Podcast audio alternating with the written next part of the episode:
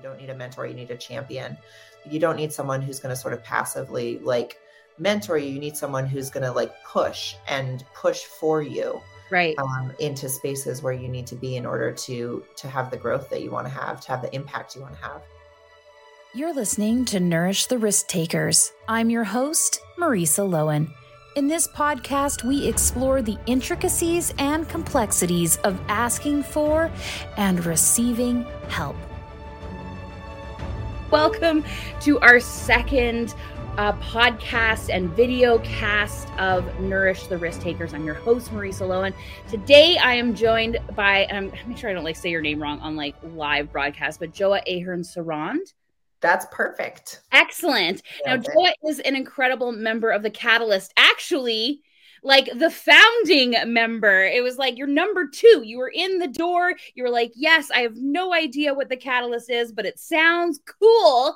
Let yes. me in and uh, now you're in your second year. I can't believe we are in our second year of the Catalyst, but you are an incredible member. I know that you showed up and you, I, I will never forget it. You're like, listen, I'm probably not even going to start my business until like April. Um, and then January, you were like, oh my God, we, we have a business. And it is uh, like, and then now you just continued to rise and keep going. And I love having you in there. And I know the other members are just, they get so excited when you come in the room. You can tell everyone's like, Joa! And the, the, the chat box is Joa. And I think that's a testament to not only how you show up in your personal life, your career, but just how you show up in community and how you really just give uh, just openly and you're generous with your, you know, your experience, your skills, your love, and you're definitely an incredible member of the Catalyst. But we are talking here today about nourishing the risk takers. Now, give us a little uh, spiel of what you do in your career. Yeah, currently I'm a career strategist and I help people put together all of the pieces of their wildest dreams to make sure that they're doing something that feels aligned with who they are and what impact they want to have in the world. I love working with people who are just dedicated to impact of some sort. Um, and I've got a whole career history of, of pieces that have come together to this moment. Um, my training is as a psychologist. I worked as a therapist for a number of years.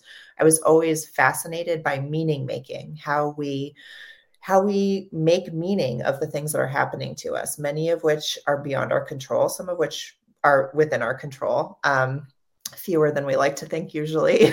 Uh, and um, from there, I, I, moved through a space of working um, predominantly in graduate admissions, and I actually still have a company that that works in graduate admissions as well.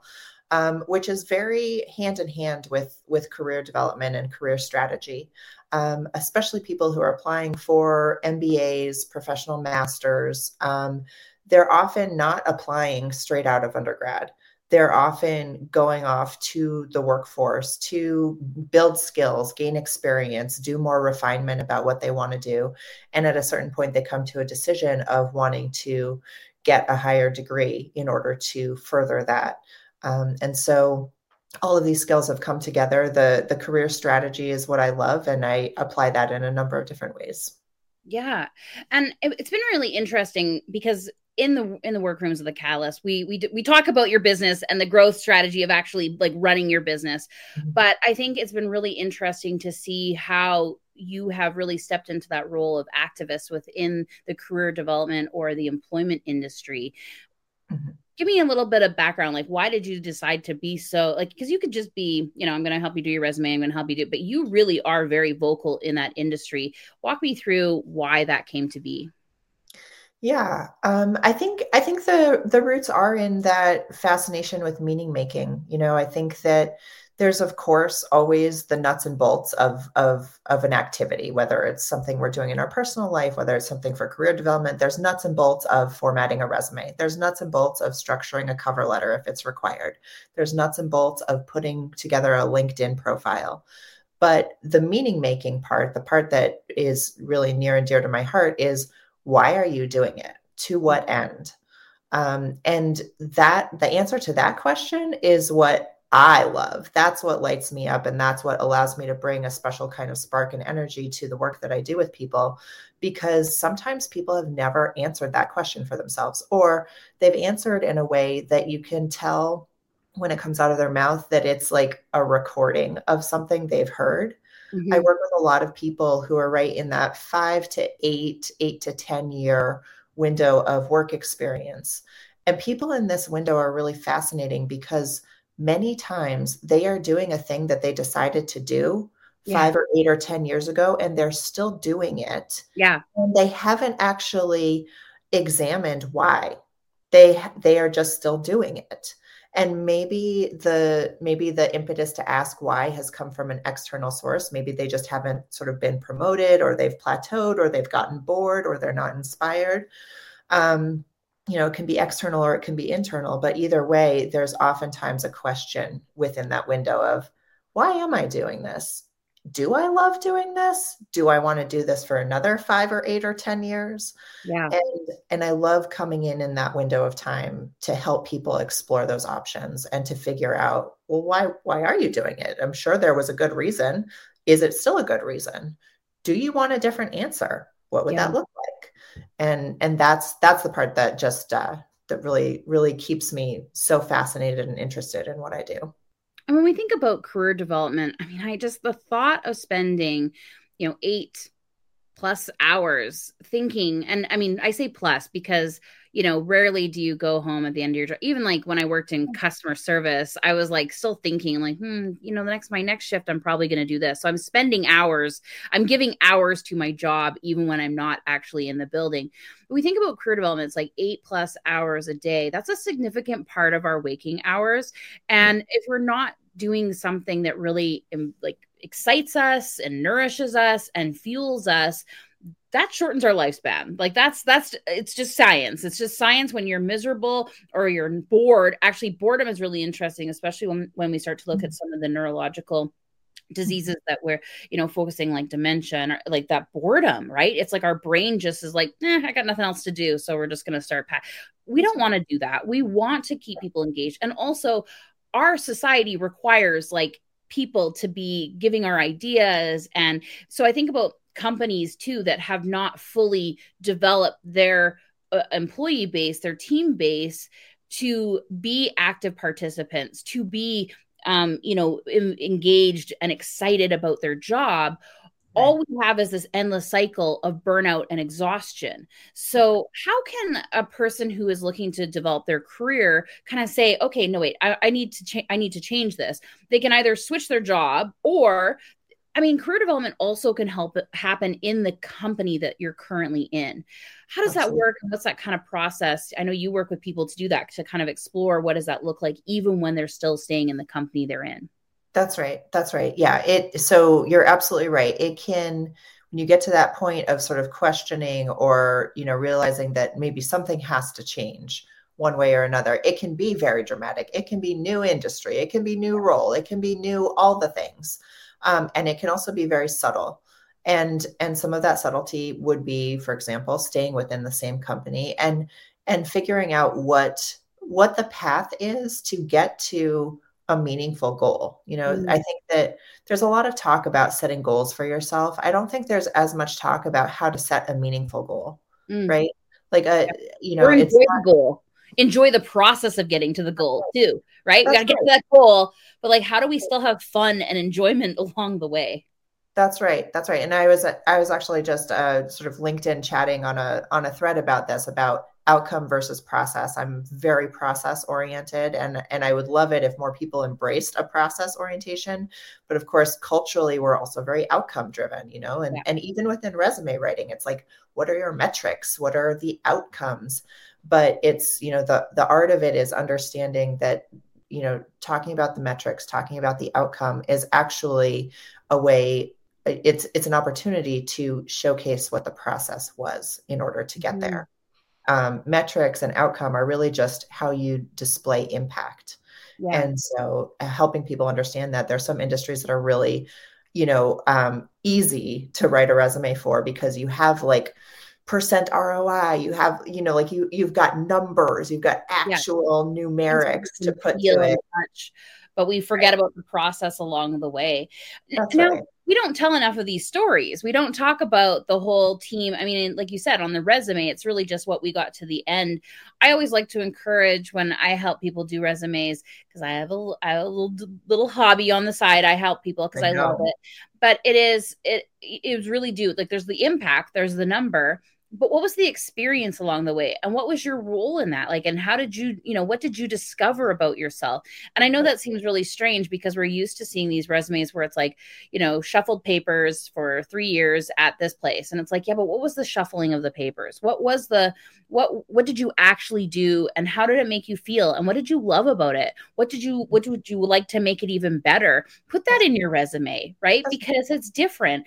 And it actually does talk about you as a person as opposed to just the tasks that you right. did and we'll talk about that more in the other podcast for being in the room because i think that's a really great focus is like who you are as an employee outside of your tasks or the goals you achieve right that's right. Yeah, but to to get to your your other question that you asked, which was a great one, how do you how do you look at changing and your career and being more inspired and having meaningful goals and a meaningful process, even in the context of where you are? That internal growth within a company can be so impactful and can be so rewarding.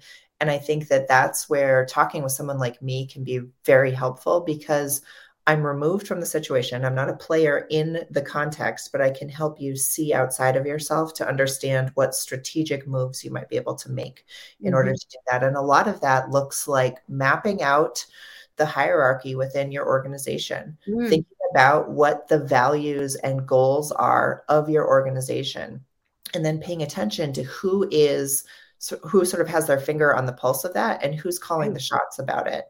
And then you work out ways to make yourself valuable to those people.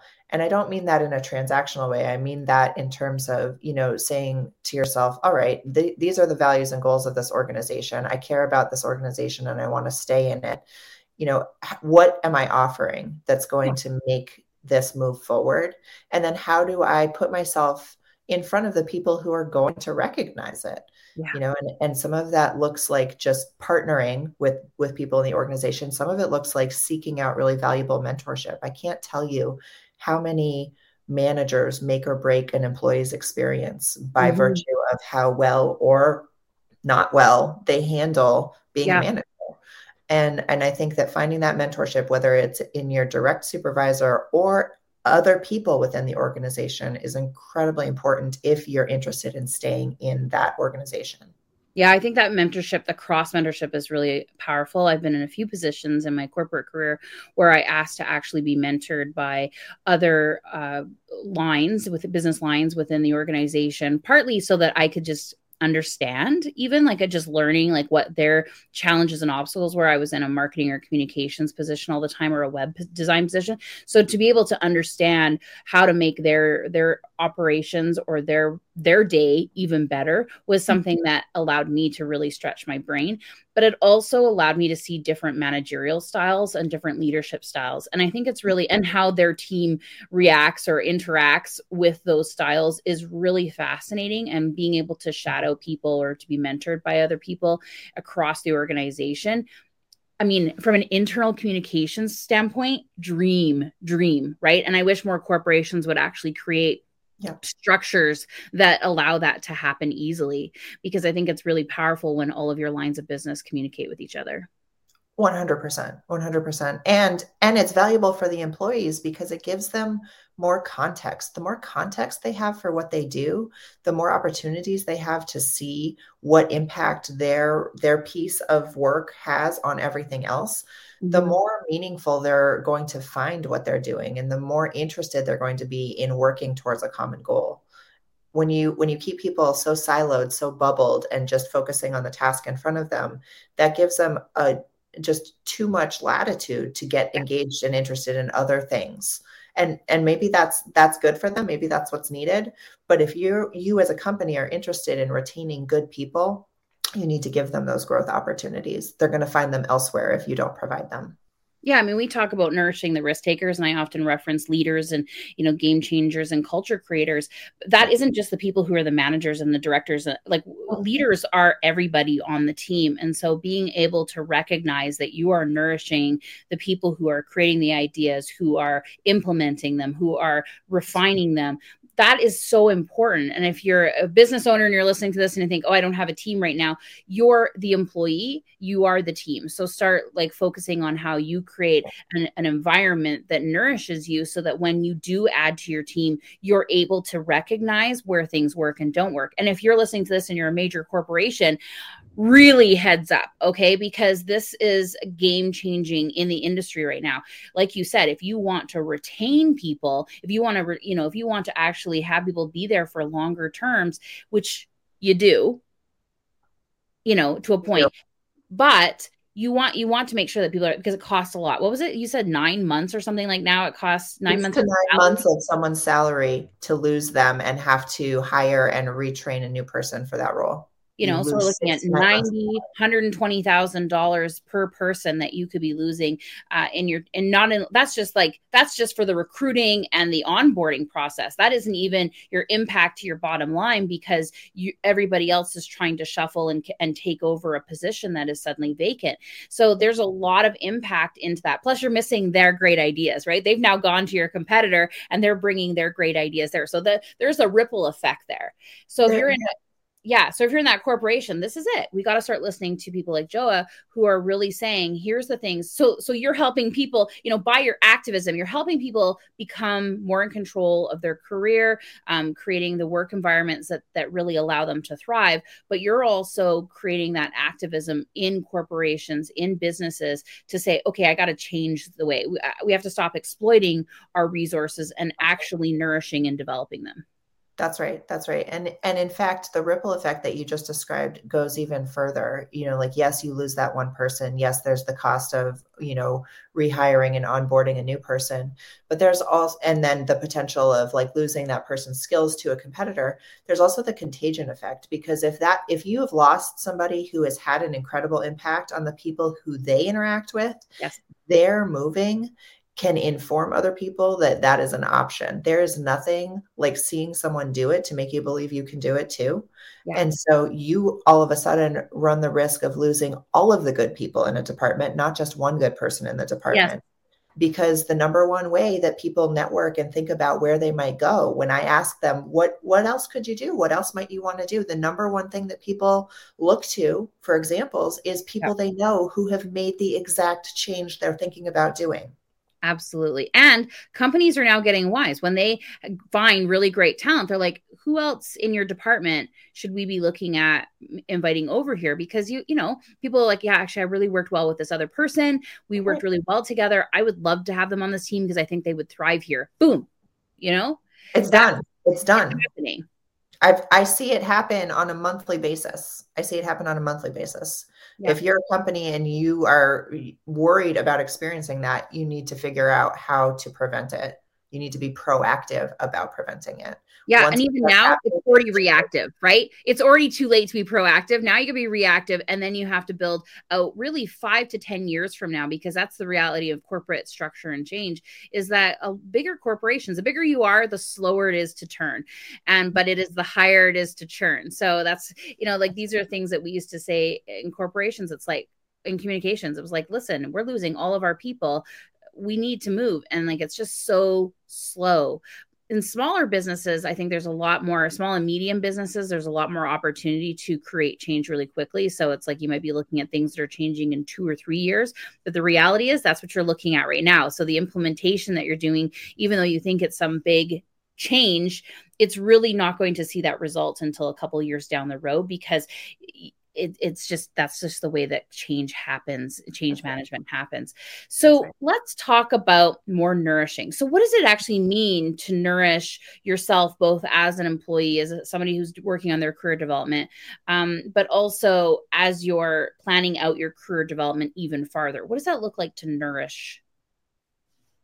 Yeah oftentimes it looks like seeking out help in one form or fashion And help can look a lot of different ways. You know, it can look like uh, resources, it can look like community, it can look like uh, mentorship. It can look like championship. You know, there's a there's a thing going around LinkedIn right now. Like you don't need a mentor, you need a champion. You don't need someone who's going to sort of passively like mentor you. You need someone who's going to like push and push for you right um, into spaces where you need to be in order to to have the growth that you want to have, to have the impact you want to have. So I think that um, it it all comes down to recognizing that you can't do it alone right? Like nourishment comes from external places. Mm-hmm. Can, we have to make the choice to incorporate it into our lives. Um, it can look like hiring someone like me. It can look like um, talking with peer peer groups about what they're doing for their career growth. Um, it can look all of these different ways. And, yeah, and it should look all of these different ways is is the follow up to that. It should not be just one thing. We we all need a diverse sort of spectrum of nourishment in order to be able to do what we need to do.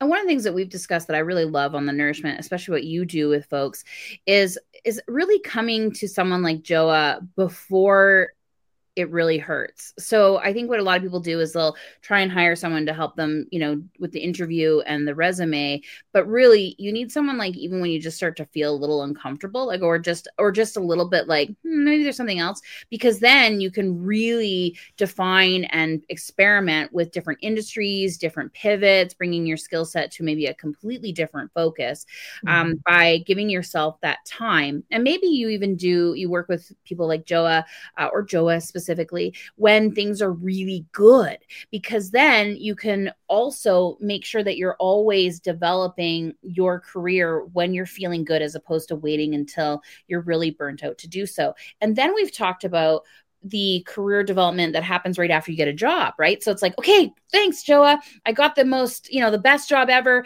Thanks, you did good job. And then goodbye. Well, no, right? It's that first three, six, nine months that you're in a position that really can define your future in that in that industry in that company. So talk to me about that about what it's like to work with you after you get the job. That's right. So i will say that this um, this way of of approaching it of sort of having support through the job acquisition if you will um, and then continuing with the support after is particularly important for certain groups of people certain groups of people are going to sound like a real broad spectrum when i say this out loud yeah. but it's very good for people who have been in toxic work environments in the past and unfortunately the nature of capitalism and our sort of the way we structure work and employment, almost everybody checks that box. Mm-hmm. But the mm-hmm. reason why it's important is because the first 30, 60, 90 days, ideally, are about you weaving yourself into the fabric of what you're doing at your job, which means you're building all of those internal support pieces. You're finding mm-hmm. the mentors, you're working the with champion. your supervisor, you're going through the onboarding process, which hopefully is robust and does what it needs to do. Other story because many of them don't. Um, but having someone like me, again, it's that I'm not part of the system, I'm external. I'm a safe place to be able to play out and soundboard and work strategically on what is happening without feeling like you have to put it all on the line in order to seek out that help. Mm-hmm. Unfortunately, sort of this myth of like bootstrapping and individualism tells us that we're supposed to be able to do it all ourselves. I have a lot of clients who really struggle being able to ask for help, even when that's like literally the objective of your first 30 days is to ask for help and training yeah. and get support to learn. I have I have clients who are sometimes actually terrified to do that. They they become completely paralyzed and then they're much more likely to bottom out in the first 90 days it's not because they didn't have mm-hmm. the skills. It's not because they weren't able to do the work. It's not because they wouldn't have been an incredible asset to the company. It's because they cannot integrate into that system. And so, working with someone like me gives an opportunity to just breathe, have mm-hmm. the breathing space to be able to reflect on it, to hear the words out loud, to sort of practice and template out what it looks like to, to go through these steps even people who are 10 or 12 years into their career sometimes have never integrated functionally into a work space wow. before. And and it's it's a terrible thing because of course do they have incredible skills? Yes. But these skills have sort of been built traumatically right? And and yeah. what they need is to detoxify what has happened especially especially when they find the place that is not toxic that's yeah. usually like it people feel like it's the golden ticket they're like oh the place isn't toxic so i'll be okay but if you're bringing years of learned behavior to toxicity into that, it's still going to be so hard. Sometimes it's even harder because it's interrupting all of those patterns you have in how you approach your work, how you think of your professionalism, how you hold your own experience. So it's not just career development, it's personal development as well. That's right. That's right. And and that really ties into my philosophy. You know, you you talked about how I sort of have an activism approach and that meaning making piece you know i i believe that we we bring our whole selves to work and it, there's a lot of different ways that you know people mask or people leave parts of their self outside of work but your whole body is there you know one way mm-hmm. or another. And even if you're leaving parts of it you know sort of in the back seat still in the car with you right? And so i think that it's incredibly interconnected. And and and people who understand that interconnection uh, are the people who i love to work with because we if we want to have impact if we want to make these major changes that are so critical in our world right now i mean our world is in pretty dire crisis in a lot of different ways we need people who are bringing their whole selves that mm-hmm. means all of their creativity, all of their inspiration, all of their skills, all of their experiences. We need that holistic, all hands on deck if we're going to be able to have any hope of making making changes in these critical ways. Yeah, I, remember hearing somebody one time saying, "Oh, I don't want to give my my best ideas to that company because it's somebody else's company." And all this and i thought oh no. Like first of all it, it sounds like you know we only have a certain amount of great ideas uh, and it's like and i'm not giving them to you uh, mm-hmm. but the other side of it was that oh they didn't have a company where they felt like they could be a part of those great ideas and mm-hmm. developing them and bringing them in and creating a difference in that industry that they were in. And i get where you know that comes from. Again capitalism burnout exhaustion and like just not being appreciated or respected or nourished within that company. But I just, it was like the saddest thing. It'll always echo in my head because I thought, oh no, like that is like my worst fear as I bring people on in my team uh, for the catalyst. I want people who are actively like, you know what would make this really good? And I was like, yeah, yeah, let's hear it. I want that. Right. And I want them to have that ownership and then be able to see their idea come to life and then create impact because that's a, that becomes this communal mission. It becomes a communal impact. I don't want to steal their ideas and then them be, be like oh sorry those are mine. You you develop them on company time. Like that stuff is horrible. But it's actually like being able to be an active participant to see your ideas to experiment to try them out. That's right. I think that's the best thing for me as a company uh, to be able to have a team that feels open to doing that. Yeah, and and you know that's that's one of the reasons why I'm I'm sort of transfixed by alternative business models. You know, I think that what you're talking about that sort of oh i don't want to give my idea away first of all it comes from a scarcity mindset like you mentioned Absolutely. like that there the ideas will run out you only get a certain number and so you can't yeah. give them away that's not that's not how it works of no. course we know no. that um, and and abundance you know seeing seeing that a good idea multiplies more good ideas is you know that's the that's the aha moment that we hope to get more people to. But the other part of that is like within our within our capitalist system within a really strictly hierarchical corporation um, you know there is that sort of idea of ownership and proprietary information and what is the dollar value of the thing that's coming out of my mouth and who is reaping the reward of that dollar value and alternative business models you know cooperatives places where you know employees can feel like there's decentralized power that that they have an ability to contribute in a way that is going to benefit them tangi- t- tangibly that's the word tangibly at the end of the day. Um, that just allows more of that breathing room that space to feel free to let those ideas come out to play um, and and have that be something that is mutually beneficial, literally, financially, all the way across the board. Absolutely. So we're coming to that time in the podcast, and I gave you a heads up this time. But, you know, I like to know how do you nourish yourself?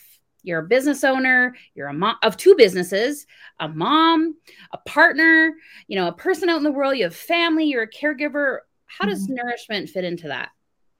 Yeah, boy, you know i i wish that i had a great answer and on the other hand i don't wish that i had a great I'm answer you didn't say i had vegetables yesterday and i drank water because that was we That's celebrated true. right That's true. We did celebrate that in the workroom last night. Um, I did so many healthy things yesterday. I exercised. I talked to my therapist. I drank water. I ate vegetables. And like at 8 30, after the four year old got put to bed, I was like, I'm screaming across the finish line. Everything's yeah. amazing. Right. And so like there are those days that that feel like, oh yeah, I checked the boxes. I did the thing. Right. And there are days where I don't ask for help. You know, I I've had major family crises where I have just not talked to anybody about it for weeks because I just sort of can't go there and I get paralyzed. So, you know, I'm I'm modeling because I think that's really important that you know, it's a work in progress. We oftentimes figure out how to nourish ourselves when we've already hit malnourishment. Yes. And what I what I hope for myself and for the people who I interact with is that I'm creating a space for it not to get to that point, to to be more proactive about it and to have grace for ourselves when we don't nail it, when it isn't like the water exercise therapy vegetable day. You know, like not all days are like that. That's that's unfortunately the reality. Um, but that doesn't mean that tomorrow isn't another opportunity for it.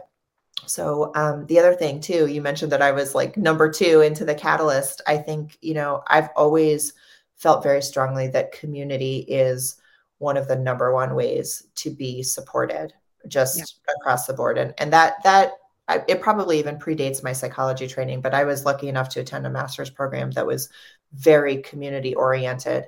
And i had great community support. It was modeled to me. It was you know accessible to me. I part you know i participated in creating it um, with other people. I had an amazing peer support group that i joined immediately after graduation. People in my cohort we were all going to different agencies to do therapeutic work and we recognized the value of that community space that soundboard space that holding container outside of you know yeah. our strict professional selves. Um, and we met we met monthly for for years. And it was one of the most pivotal pieces of my career development even aside from the fact that i'm not an active therapist now it still is something that really formed who i am professionally and and when i saw when i saw you start posting about this idea of the community support for the catalyst it felt like it was going to be the the sort of level up version of that that I needed for what I was doing with my business growth. Yeah, I mean we we really do kind of blend this like growth, you know, strategy with the whole support. I think one of the things that I the reason why I started was because we talked about psychology, but we, I was in Facebook groups and I could see where people weren't allowed to be their whole selves showing mm. up. So it's like you're in a business group. I'm sorry you're going through something, but that's it's not really appropriate here. And right. it's like, what? Like I'm a business owner. This pays my bills. Everything that happens in my life can like impact my success as a business owner. And when we start to fractal, like bringing people apart, and it's like you can only show up here like this, and I can see this in corporations too, right? It's like you, like if you you're having personal issues, you are not allowed to bring them, as opposed to having this open conversation. Like this week, I'm not going to be my best self. I'm going through a major, you know, uh, somebody's passed away. The three day, the three day bereavement of a close personal, like uh, your child, your spouse died, and they give you three days. What? Like that doesn't even. How do you come back and be, you know, a productive member? But we don't have those conversations. We don't say, "Listen, right now, my energy. I haven't slept in a week. We, I have. I'm not going to be my best self." Well, when you're running a business, it's really hard to do that because mm-hmm. you really do have these instances. I remember during the panorama that, you know, a, a colleague of mine called me from the hospital. She's mm. like, oh, but she's like, I'm about to go on a ventilator. I I have some clients that are. I, she's like, can you just help me with, with a script? I can't focus, and I need to tell them that there is the potential that I don't come off the ventilator, but that their accounts will still be taken care of. And I was like, is this happening right? Yes, absolutely. And I was like, yes, absolutely. I will write this for you. Like, we'll get this out. And then I was like, do I need to, do you need to give me your account access? Like, I'll make sure that they're all running. Right. But this is a, this is the reality. She's from the hospital. Right. The doctor's standing there waiting to put on the ventilation and, and she's just getting these last minute things going. And I thought, wow, like we need communities where we can actually step in and, and say, okay, you're going through something. Here's how we can help. Here's how we can do this. And that's what we're trying to foster in there. And you've seen that, like how you've seen it where people are just like, I'm in the, I'm in the moment. I, I, I don't know what to do. I can't even write an email. And it's like, no problem. Let's do it. Like, that's, let's just do it. That's right. That's right. That's right. And it's, it's literally life changing. And I've seen it be life changing. And it's, it's life changing in those moments where you've like hit the wall and you're like, I can't and I need. Um, but also, I was just, I was in the workroom right before I popped onto this interview and I was talking with Biba. And, um, you know, we were talking about how critical it is when you are a service provider, when you are literally providing a service, you are being in service of someone else the absolute essential prerequisite of filling yourself up, making sure that you are whole and present when you are in service of someone else, because the depletion is real. Yeah. You know, like I, yeah, I, I, I, I format resumes, right? But I am also there in service of someone else to hear the stories of their last workplace trauma, of the toxicity, yeah. to celebrate the successes, to help them even put words to things that they have accomplished that they have never put words to before. Ooh, right? Big. Like it, it's a full energetic interaction. And if you aren't drinking your water and eating your vegetables and exercising and talking to your therapist, you know, if you're not doing the things to support yourself going into that, you are doing a disservice to yourself and to the person who has come to you. Yeah, and doing it when things are when times are good. I always tell the story of like them. My friend was going through massage therapy, and they basically said that the lifespan, a career span of a massage therapist is about twelve years because it's just such a physical impact on the body. And I'm mm-hmm. like, oh my god, that's because we only go to massage therapists when we are sore and our muscles are all locked up. Imagine if we go to massage therapists when our muscles are limber and we keep going. That's going to be less wear and tear on their body. So we think about these ripple effects of burning mm-hmm. ourselves out and exhausting ourselves out. Has has impact on not just on our own lives but anybody that we work with our service our our support system it has an effect. So it's like we wait until we're totally burnt out to go see the therapist. Guess what? The therapist then has to like, it's like, really? Like, we're here again. I mean, they're not going to say that, but you know that it takes a toll on them. We see That's a right. lot of burnout with therapists because they're only hearing the bad shit. What if we actually came and brought them like good stuff and said, hey, how can we make this even better? Well, that's going to have a ripple effect on their own career. So it's really thinking Absolutely. about that. Absolutely. And, and, you know, I think that that's really in line with one of the things that I that I work with, you know, for clients, uh, oftentimes people are running from a burning building, right? They're like, I got to get out of this job. I got to get out of this mm, organization. Like this is terrible. But you often run the risk of running into another burning building if what you're doing is running out of a burning building, right? Yeah. So like rather than running from something, what are you running towards? And and I think that it's a whole lot easier to envision that when you're not when you haven't just come out of the flames right? Sure. so so doing it you know doing it when times are good thinking about like what would make this even better right?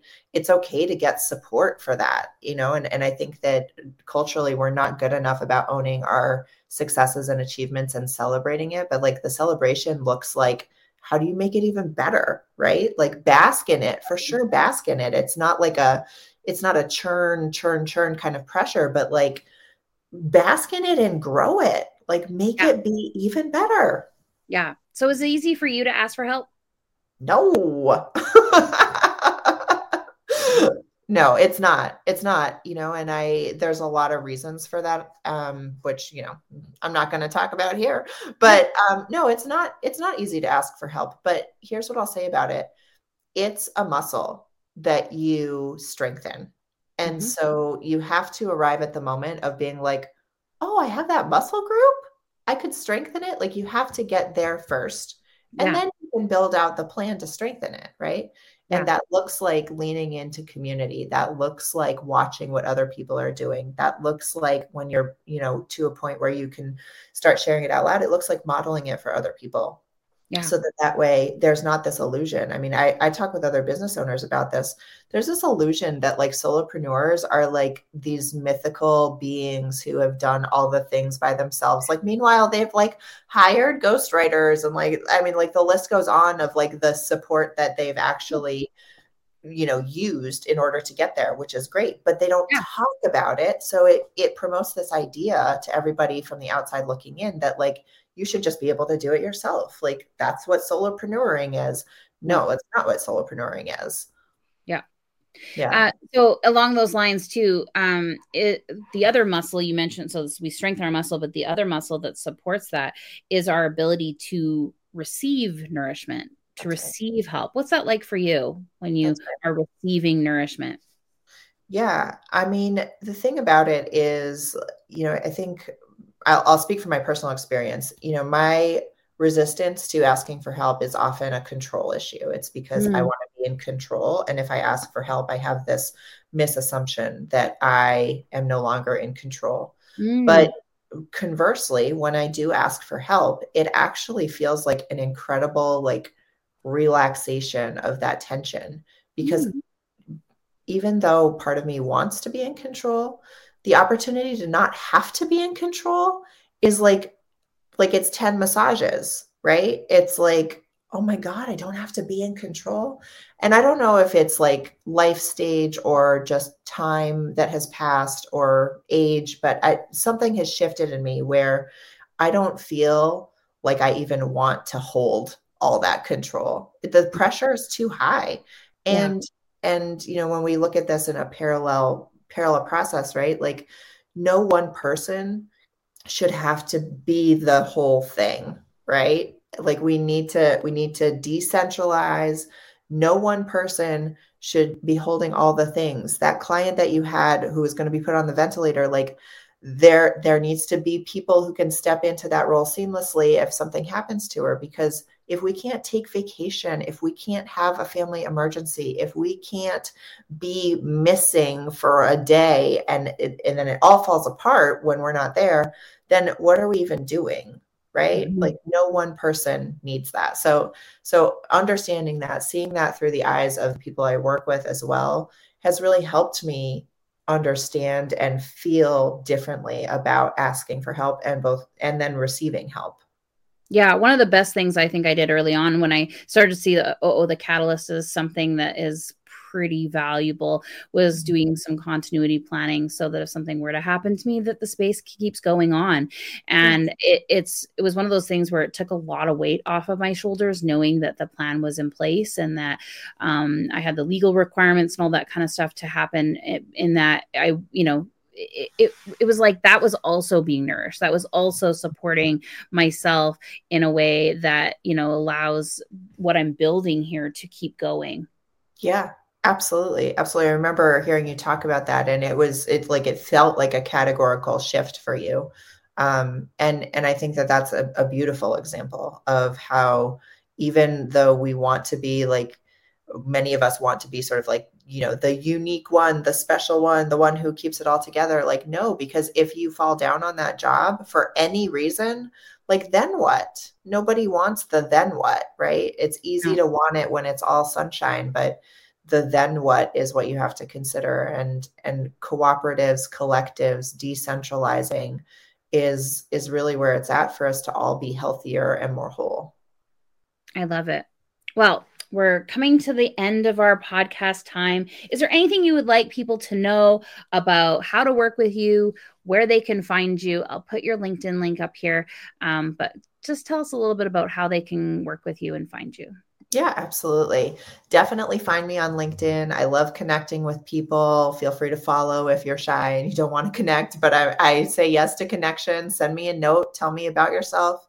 Um, if you'd like to work with me, you can book a discovery call. Uh, the work that I do, you may have come to understand through this conversation, is is pretty deeply personal, and I think that it's very important to do this with someone who's a good fit. So I, I always do discovery calls free of charge to start with, so that we can really get to know each other a little bit and and understand what I might be able to do to help support and whether it's a good fit. Um, and from there, I do I do one-on-one uh, consultations with people um, that can look like one-offs, and it can also look like longer-term packages to support job search, job growth, career development, and even after the job acquisition into the the getting to know you phase of the 30 60 90 days I love it. And I just want to recognize you, Joa. This often makes me cry, but I just, I really think you're a fantastic person. Of course, you did a huge thing for me because I didn't know you. And it was like the second person that bought into the idea of the catalyst. I'm like, who is this person? I don't know. Oh my gosh, they believe in me. And to have that person, like to not have such a strong connection beforehand, and then to see you go through some incredible obstacles and opportunities in growing your business and building the ideas and the connections and the colleagues. I often will tell people about the incredible relationship that you built with another Catalyst member and how you work together and create these opportunities, even though you're in the same niche, is to be able to say, we don't believe in, in competition. We're in collaboration. We're in cahoots. We're creating a movement, a change in the industry.